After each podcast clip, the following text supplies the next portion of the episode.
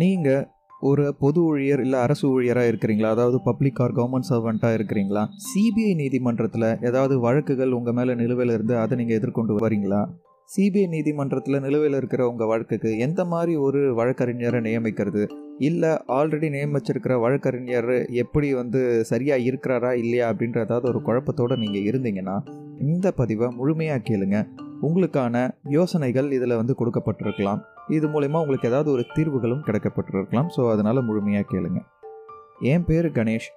நான் சென்னையில் criminal defence சர்டிஃபிகேட்டாக practice பண்ணிகிட்ருக்கேன் மெயினாக என்னோடய ப்ராக்டிஸ் ஏரியா வந்து ஒயிட் காலர் க்ரைம்ஸை பேஸ் பண்ணி தான் இருக்கும். ஸோ ரீசெண்டாக என்கிட்ட ஒரு கிளைண்ட் வந்தாங்க. அவருக்கு ஒரு சிபிஐ நீதிமன்றத்தில் அவர் அவர் மேலே ஒரு வழக்கு இருக்குது இது என்கிட்ட என்ன கேட்டார்னா சார் நான் வந்து ஒரு நல்ல கிரிமினல் அட்வொகேட்ஸை தான் ஒரு நாலு பேரை வந்து நான் பெரிய கிரிமினல் அட்வொகேட்ஸை தான் நான் என்கேஜ் பண்ணேன். ஆனாலும் அவங்களுக்கு வந்து சிபிஐ நீதிமன்றத்தில் நின்று வழக்காடும் போது மட்டும் சில குளறுபடிகள்லாம் வந்து நடக்கிறத என்னால் பார்க்க முடியுது. இது ஏன் சார்? யாராலையும் எனக்கு வந்து எஃபெக்டிவாக என்னை வந்து டிஃபெண்ட் பண்ண முடியல கோர்ட்டில் அப்படின்ற மாதிரி கேட்டிருந்தாரு. அதுக்கப்புறம் தான் அவர் தே தேடுதலில் இறங்கிட்டு சிபிஐ சம்மந்தப்பட்ட வழக்கறிஞர்கள் யார் இருக்கிறாங்க அப்படின்ற தேடுதலுக்குள்ளே வந்து அதுக்கப்புறம் என்கிட்ட வந்தார். ஸோ ஒரு சிபிஐ நீதிமன்றத்தில் எந்த மாதிரி ஒரு அட்வொகேட்ஸை வந்து நம்ம என்கேஜ் பண்ணலாம்?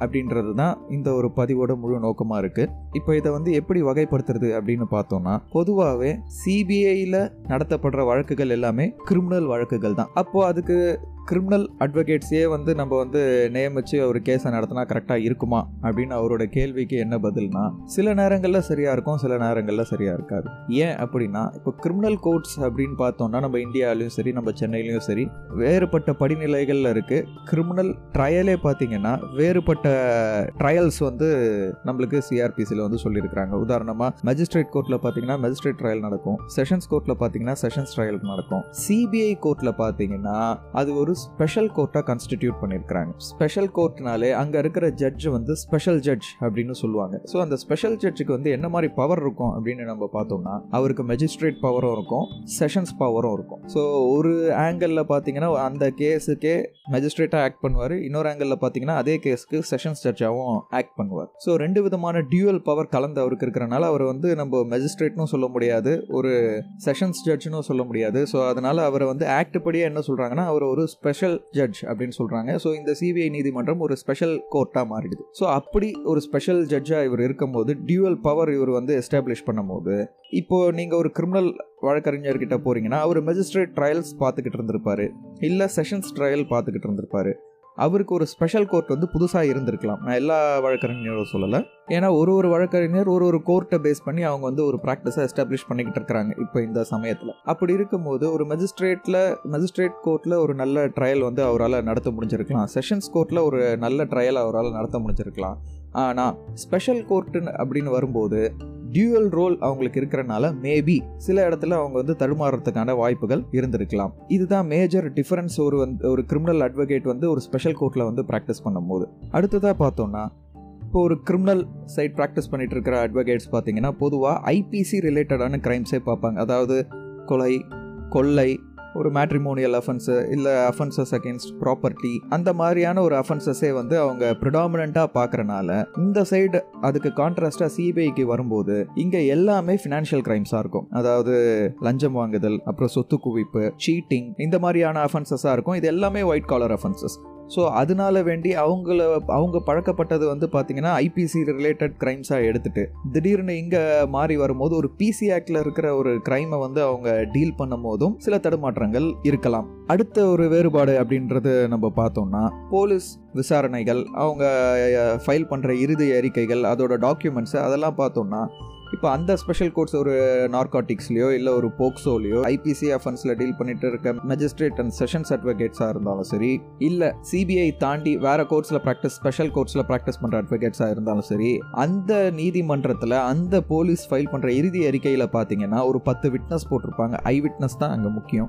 டாக்குமெண்ட்ஸ் பார்த்தீங்கன்னா ஒரு பத்து டாக்குமெண்ட் போட்டிருப்பாங்க. இவ்வளோ தான் ஒரு சராசரியான டாக்குமெண்ட்ஸ் வேற உங்களுக்கு சிபிஐயில் வந்தீங்கன்னா volumes and volumes of documents போடுவாங்க. உதாரணத்துக்கு ஆயிரம் டாக்குமெண்ட் கூட ஒரு கேஸில் வந்து சிபிஐ ஃபைல் பண்ணுவாங்க. ஏன்னா இது முழுக்க முழுக்க டாக்குமெண்ட்ரி எவிடன்ஸை பேஸ் பண்ணி மட்டுமே போகும். அதுதான் என்னோட அடுத்த வேறுபாடுகளை நான் சொல்ல வர்றது. அடுத்து பார்த்தீங்கன்னா இன்டர்னல் டேர்ம்ஸ் வந்து நிறைய படிக்க வேண்டியதாக இருக்கும். அது என்ன இன்டர்னல் டேர்ம்ஸ் அப்படின்னா இப்போ ஒரு கம்ப்ளைனண்ட்டே வந்து ஒரு பேங்காக இருக்கலாம் உதாரணத்துக்கு. இல்லை ஒரு கஸ்டம்ஸ் ஆஃபீஸாக இருக்கலாம் இல்லை ஒரு போஸ்டல் டிபார்ட்மெண்ட்டாக இருக்கலாம். அந்த மாதிரி பப்ளிக் செக்டார்ஸு இல்லை கவர்மெண்ட் செக்டார்ஸு அந்த மாதிரி பாடிஸ் இருக்கும் போது அந்த இன்டர்னல் டாக்குமெண்ட்ஸை நம்ம வந்து படிக்க வேண்டியதாக இருக்கும். அதோட நியூஆன்சஸை தெரிஞ்சுக்க வேண்டியதாக இருக்கும். அதோட ஜார்கன்ஸை நம்ம அண்டர்ஸ்டாண்ட் பண்ணிக்க வேண்டியதாக இருக்கும். உதாரணத்துக்கு இப்போ ஒரு பேங்க்கில் வந்து ஒரு பேங்க் கம்ப்ளைனண்ட்டாக இருக்கிறாரு. நம்ம ஒரு மேனேஜரை டிஃபெண்ட் பண்ண போகிறோம் ஒரு சிபிஐ கோர்ட்டில் அப்படின்னா உங்களுக்கு அந்த மேனேஜரோட ஸ்கேல் லெவல் தெரிஞ்சிருக்கணும். அவர் எந்த படிநிலையில் இருக்கிறாரு எந்த மாதிரி ஒரு பப்ளிக் சர்வெண்ட்டு ரீஜனல் ஆஃபீஸில் என்ன மாதிரி ஒரு ரூல்ஸு அந்த பேங்க்கோட இன்டர்னல் ரூல்ஸு ரெகுலேஷன்ஸு அதை தான் மோஸ்ட்லி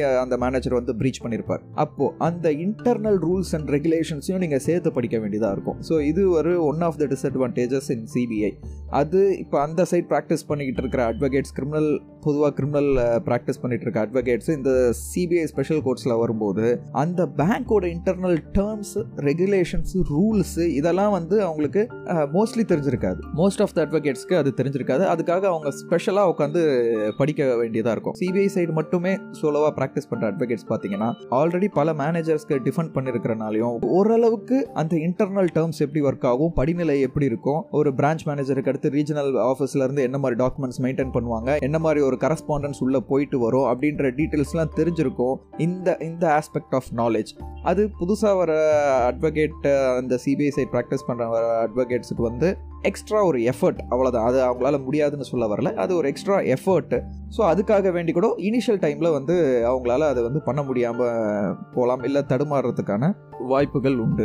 இதை தவிர பார்க்கும்போது வேற வேறுபாடுகள் என்ன இருக்கலாம்? மேஜிஸ்ட்ரேட் அண்ட் செஷன்ஸ் கோர்ட்டுக்கும் ஒரு சிபிஐ கோர்ட்ஸ்க்கும் அப்படின்னு பார்க்கும்போது இன்வெஸ்டிகேட்டிங் ஏஜென்சியே இங்கே வந்து டோட்டலாக மாறுது. இவ்வளோ நாள் அவங்க வந்து ஒரு போலீஸ் ஆங்கிள் இருந்து தான் யோசிச்சிருப்பாங்க. ஒரு போலீஸ் எப்படி ஒரு கேஸை ஹேண்டில் பண்ணுவாங்க? போலீஸோட படிநிலைகள் என்ன? அதோட டீட்டெயில்ஸ் அவங்களுக்கு தெரிஞ்சு தெரிஞ்சிருக்கும். வேற சிபிஐ வரும்போது இங்கே இன்வெஸ்டிகேட்டிங் ஏஜென்சியே மாறுது. நீங்கள் அங்கே மெஜிஸ்ட்ரேட் ஒரு செஷன்ஸில் பார்த்தீங்கன்னா இல்லை ஒரு ஸ்பெஷல் சிபிஐ தவிர்த்து ஒரு ஸ்பெஷல் கோர்ஸை பார்த்தா கூட அங்கே வந்து எல்லாமே போலீஸ் தான். ஸ்டேட் போலீஸ்குள்ளேயே அடக்கமாயிடும். வேற சிபிஐன்னு வரும்போது இது ஒரு சென்ட்ரல் கவர்மெண்ட் ஒரு சென்ட்ரல் பேஸ்டு ஒரு இன்வெஸ்டிகேஷன் இன்வெஸ்டிகேட்டிங் ஏஜென்சி உள்ள வரும்போது இவங்களோட ஹைரார்கியே வேற.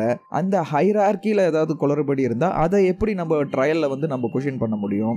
உதாரணத்துக்கு ஒரு எஸ்பி போட வேண்டிய எஃப்ஐஆர் வந்து ஒரு இன்ஸ்பெக்டர் போட்டிருந்தாலோ இல்லை inspector authorised person to file and FIR in CBI அதுக்கு பதிலாக ஒரு எஸ்ஐ எஃப்ஐஆரை வந்து போட்டிருந்தாலோ வித்தவுட் பர்மிஷன் ஸோ இதெல்லாம் வந்து இந்த படிநிலைகள்லாம் வந்து நீங்கள் ஒன்ஸ் அங்கே ப்ராக்டிஸ் சோலோவாக அங்கே ப்ராக்டிஸ் பண்ணுற அட்வொகேட்ஸ்க்கு மட்டும்தான் இந்த நியூஆன்சஸ்லாம் வந்து தெரியறதுக்கு வாய்ப்புகள் அதிகம். ஸோ இனிஷியல் டைமில் இதெல்லாம் வந்து இந்த டிஃபென்ஸ் எல்லாம் நம்ம எடுக்கணும். அப்போ புதுசாக வரவங்க அந்த ஃபீல்டு இல்லாமல் வேற ஒரு புதுசாக வர அட்வொகேட்ஸுக்கு இது கொஞ்சம் கடினமாக இருக்கும்.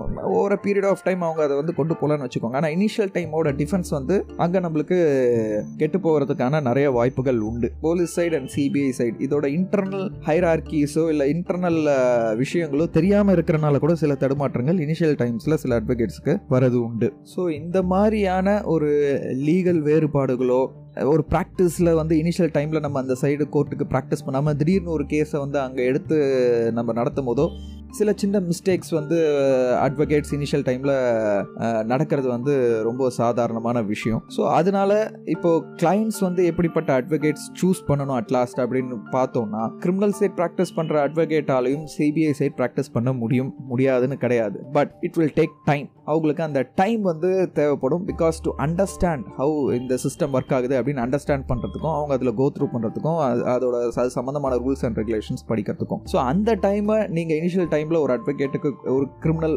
அட்வொகேட்டுக்கு வந்து கொடுக்குற மாதிரி இருந்ததுன்னா அவங்களால அதை பண்ண முடியும். பட் நீங்கள் வந்து இமிடியேட்டாக உங்கள் கேஸ் வந்து ப்ரொசீட் ஆகுது. இமிடியேட்டாக நீங்கள் வந்து ஒரு விட்னஸை வந்து கிராஸ் பண்ணணும் அப்படின்னா பெட்டர் அந்த சிபிஐ கோர்ட்டில் ப்ராக்டிஸ் பண்ணுற அட்வொகேட் யார் அப்படின்றத அட்லீஸ்ட் ஒரு கூகுள் பண்ணியோ இல்லை அந்த சிபிஐ கோர்ட்டில் நீங்கள் ட்ரையலுக்காக போயிருப்பீங்க. அப்போ அங்கே யார் யாரெல்லாம் யூஸ்வலாக அப்பியர் ஆகுறாங்களோ அந்த மாதிரி பார்த்துட்டு ஒரு நல்ல சிபிஐ அட்வொகேட்டாக நீங்கள் வந்து செலக்ட் பண்ணிங்கன்னா உங்களுக்கு வந்து உங்கள் ட்ரையலை வந்து இன்னும் ஒரு படிநிலை மேலே அவங்களால ட்ரையல் வந்து பண்ண முடியும் கம்பேர் டு அதர் அட்வொகேட்ஸ் அப்படின்றது என்னோட தாழ்மையான கருத்து. ஸோ இந்த தகவல் உங்களுக்கு வந்து பிடிச்சிருந்ததுன்னா நீங்கள் வந்து என்னோட சேனலை வந்து தயவு கூர்ந்து ஃபாலோ பண்ணுங்கள் யூடியூப்லேயும் என்னோட சேனல் இருக்குது அதுலேயும் இந்த பதிவை நான் வந்து பதிவிடுவேன். அங்கேயும் நீங்கள் வந்து ஃபாலோ பண்ணி அங்கேயும் ரெகுலராக ஃபீட்பேக் என்னன்றதை பார்த்துக்கோங்க. என்னோடய ஃபேஸ்புக் பேஜையும் மறக்காமல் ஃபாலோ பண்ணிக்கோங்க. ரெகுலர் ஃபீட்ஸ் உங்களுக்காக வந்து காத்துக்கிட்டு இருக்கு. மேலும் சிபிஐ சம்மந்தப்பட்ட தகவல்கள் பப்ளிக் சர்வன்ஸை பற்றின லீகல் விஷயங்கள் எல்லாமே அடிக்கடிக்கு பதிவிடுறேன். வேறு ஒரு புது பதிவில் வந்து உங்கள் எல்லாரையும் சந்திக்கிறேன். நன்றி.